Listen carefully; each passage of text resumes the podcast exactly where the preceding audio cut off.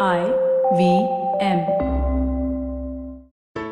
There's a quick survey to fill out on I V M podcast dot com slash survey. It lets us know a little bit more about who's listening to us. And you know what? We're going to do a few prizes. So, I mean, like, we'll do a random drawing of like maybe ten people and we'll send you all some swag. Remember, that's I V M podcast dot com slash survey where you can fill out the survey. It's story time. முதிர்ச்சி இல்லாம குழந்தைத்தனத்தோட இருந்த ஒரு இளவரசிக்கு என்ன ஆபத்து வந்துச்சுன்னு இந்த கதையில பார்க்கலாம். இது வரைக்கும் நம்ம சேனலுக்கு சப்ஸ்கிரைப் பண்ணலைன்னா உடனே சப்ஸ்கிரைப் பண்ணி பக்கத்தில் இருக்கிற பெல் பட்டனை கிளிக் பண்ணுங்க. இந்த கதைகளை இப்போ நீங்க ஸ்டோரி டைம் தமிழ் யூடியூப் சேனல்லையும் ஐவிஎம் பாட்காஸ்ட் ஆப்லையும் மற்ற ஆடியோ தளங்களிலும் கேட்கலாம். ஸ்டோரி டைம் தமிழ் சேனலுக்காக உங்களுடன் ரவிசங்கர் பாலச்சந்திரன். ஒரு சின்ன விளம்பர இடைவேளைக்கு பிறகு கதையை கேட்கலாம்.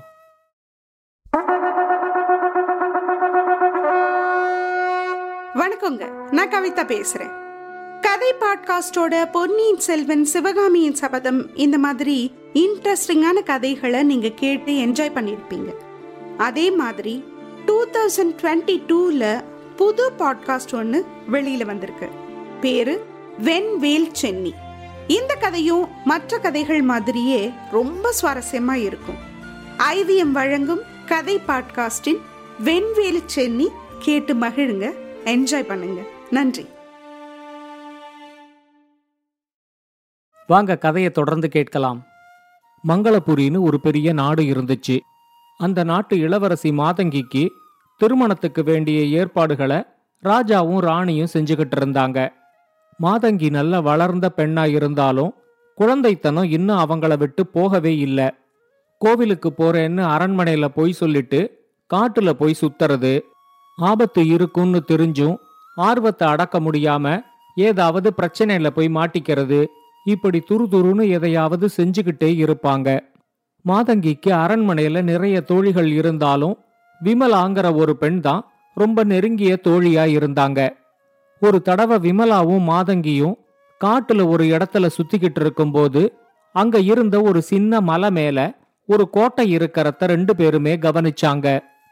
மாதங்கி உடனே விமலா கிட்ட, அந்த கோட்டையில யார் இருப்பாங்க, அங்க என்ன அதிசய பொருட்கள் இருக்கும், இதையெல்லாம் போய் பார்க்கணும்னு எனக்கு ரொம்ப ஆர்வமா இருக்கு, இப்பவே போய் பார்க்கலாம் அப்படின்னு சொல்லி கூப்பிட்டப்போ, அந்த கோட்டையில நமக்கு என்ன ஆபத்து இருக்குன்னு தெரியாது, அதனால தனியா அங்க போறது ஏதாவது பிரச்சனையில போய் முடியும், இப்ப பார்க்க வேண்டாம், இன்னொரு நாள் பார்த்துக்கலாம் அப்படின்னு விமலா சொல்லிட்டாங்க.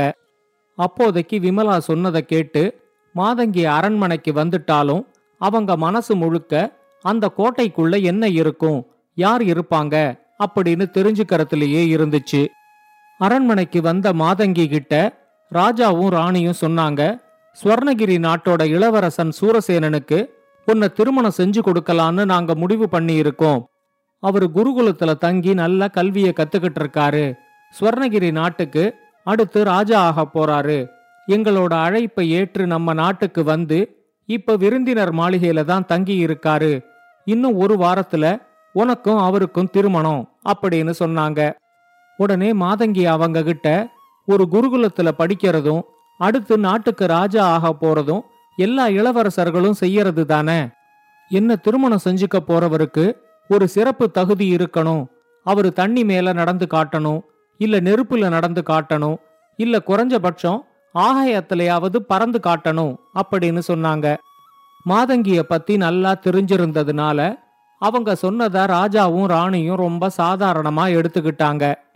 ராஜா கொஞ்சம் கோபத்தோட, உன்னை திருமணம் செஞ்சுக்கிட்டதுக்கு அப்புறம் அவரு நெருப்புல நடந்துதானே ஆகணும் அப்படின்னு மட்டும் சொல்லிட்டு அங்கேருந்து போயிட்டாரு. அரண்மனையில திருமணத்துக்கு வேண்டிய ஏற்பாடுகள் எல்லாம் கொஞ்சம் கொஞ்சமா நடக்க ஆரம்பிச்சுது. ஆனா எதிர்பாராத விதமா ரெண்டாவது நாளே மாதங்கி காணாம போயிட்டாங்க. திருமணத்துக்கு இன்னும் அஞ்சு நாள் தான் இருந்ததுனால ராஜா தன்னோட வீரர்களை எல்லா பகுதிக்கும் அனுப்பி மாதங்கிய தேடுறதுக்கு வேண்டிய ஏற்பாடுகளை செஞ்சாரு. விமலாவுக்கு மட்டும் மாதங்கி யாருக்கும் தெரியாம காட்டுல மலை மேல இருந்த அந்த கோட்டைக்கு தான் போயிருப்பாங்க அப்படின்னு ஒரு சந்தேகம் இருந்துச்சு.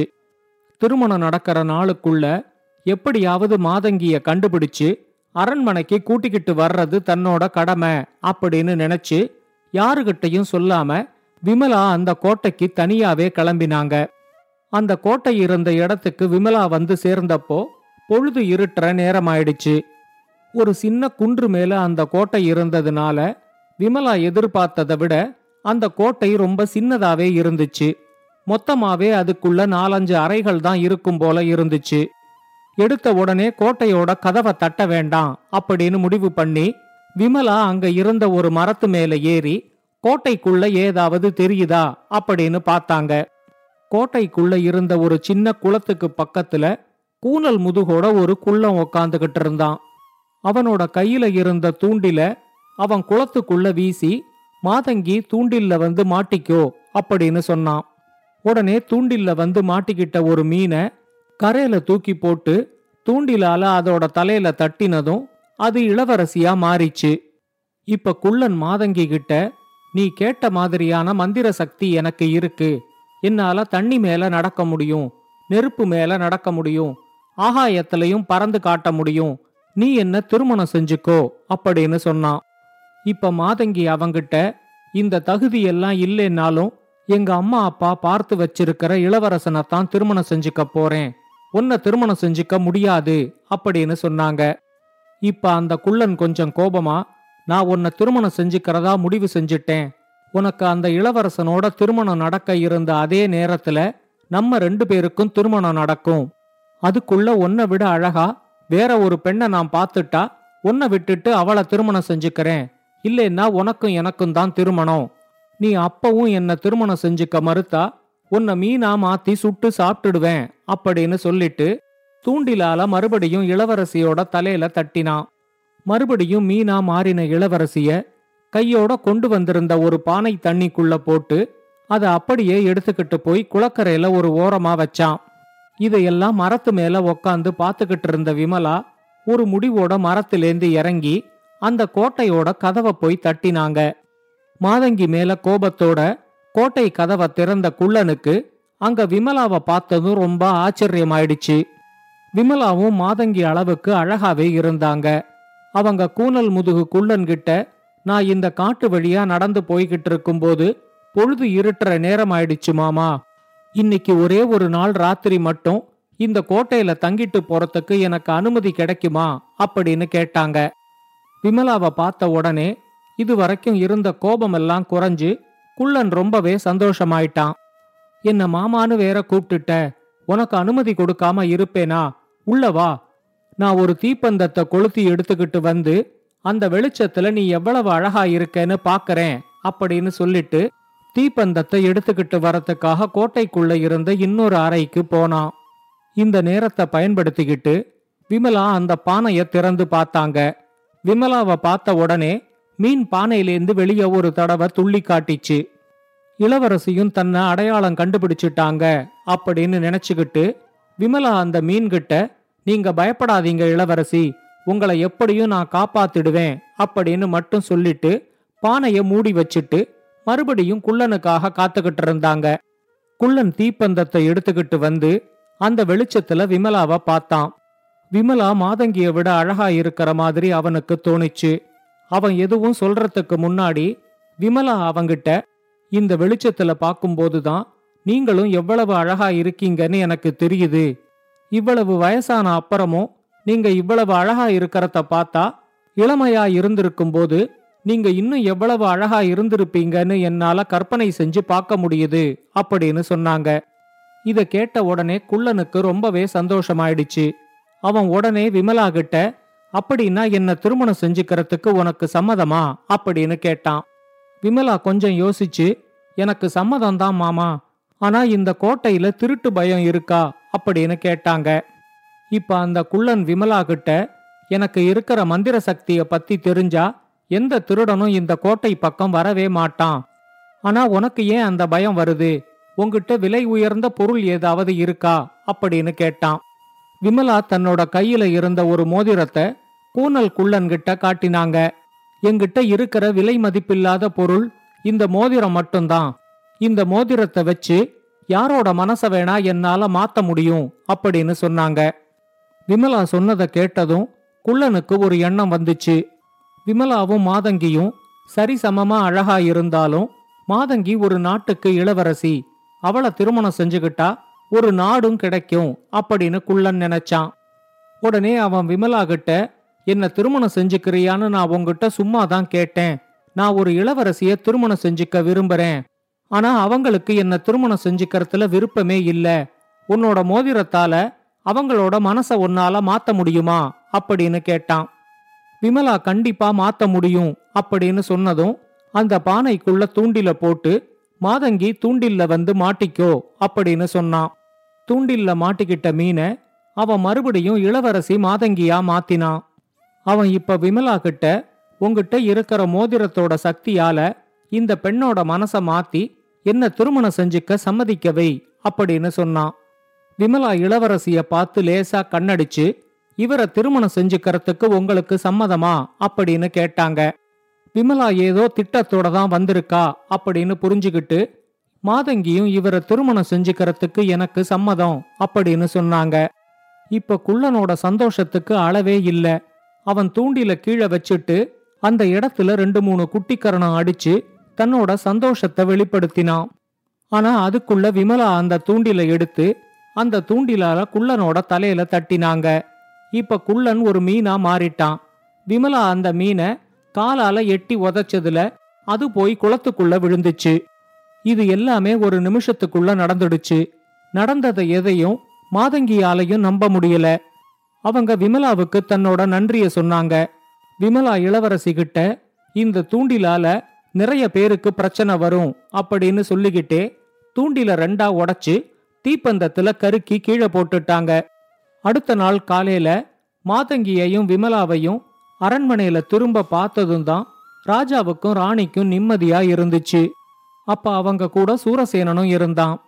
நடந்ததை எல்லாத்தையும் மாதங்கி ராஜா ராணி கிட்ட சொல்லி விமலா எப்படி தன்னை காப்பாத்தினாங்க அப்படின்னு சொன்னாங்க. இப்ப ராஜா மாதங்கி கிட்ட, உனக்கு இந்த திருமணத்துல விருப்பம் இல்லைன்னா அதை நேரடியாவே என்கிட்ட சொல்லி இருக்கலாமே, நீ ஏன் அரண்மனையிலேருந்து காணாம போய் இவ்வளவு பெரிய ஆபத்துல மாட்டிக்கிட்ட அப்படின்னு கேட்டாரு. மாதங்கி அதுக்கு ஏதோ பதில் சொல்றதுக்கு முன்னாடி சூரசேனன் ராஜா கிட்ட சொன்னான், நீங்க விரும்பின மாதிரியே மாதங்கிக்கு வேற ஒரு இளவரசனை தேர்ந்தெடுங்க, எனக்கு இந்த விமலாவை திருமணம் செஞ்சுக்கிறதுக்குத்தான் விருப்பம் இருக்கு, நான் அவங்கள திருமணம் செஞ்சுக்கிட்டு எங்க நாட்டுக்கு ராணியாக்க போறேன் அப்படின்னு சொன்னான். அங்க இருந்த யாராலையுமே சூரசேனன் சொன்னதுக்கு மறுத்து எதையும் சொல்ல முடியல. அடுத்து வந்த ஒரு நல்ல நாள்ல சூரசேனனுக்கும் விமலாவுக்கும் திருமணம் நடந்துச்சு. அடுத்து கொஞ்ச நாள்லயே மாதங்கியும் ராஜா ராணி பார்த்து வச்ச ஒரு இளவரசனை நெருப்புல நடக்கணும், ஆகாயத்துல பறக்கணும் அப்படின்னு எந்தவித நிபந்தனையும் சொல்லாம திருமணம் செஞ்சுக்கிட்டாங்க. கூனல் குள்ளன் கோட்டைக்குள்ள இருந்த குளத்துல சாகர வரைக்கும் ஒரு மீனாவே இருந்துட்டு அப்படியே செத்து போயிட்டான். இந்த கதையை பத்தின உங்களோட கருத்துக்களை ஸ்டோரி டைம் தமிழ் யூடியூப் சேனல்லையும் பாட்காஸ்ட்லையும் பின்னூட்டத்தில் கமெண்ட்ஸாக பதிவு பண்ணுங்க. இது மாதிரி பல பாட்காஸ்டுகளை கேட்க I V M podcast dot com இணையதளத்துக்கு வாங்க, இல்லை ஐ வி எம் பாட்காஸ்ட் ஆப்பை டவுன்லோட் பண்ணுங்க.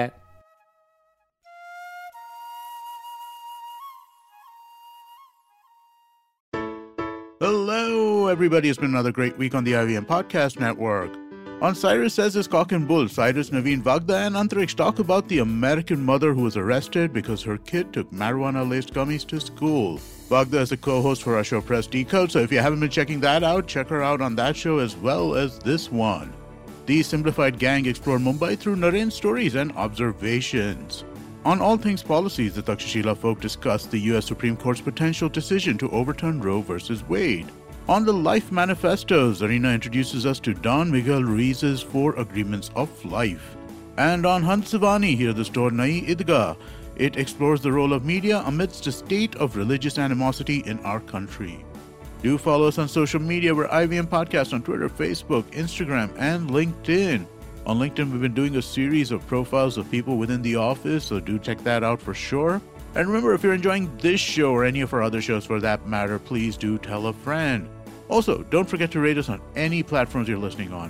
And you can also check us out on YouTube. We have a page on our website, i v m podcast dot com slash YouTube, with a list of all our channels.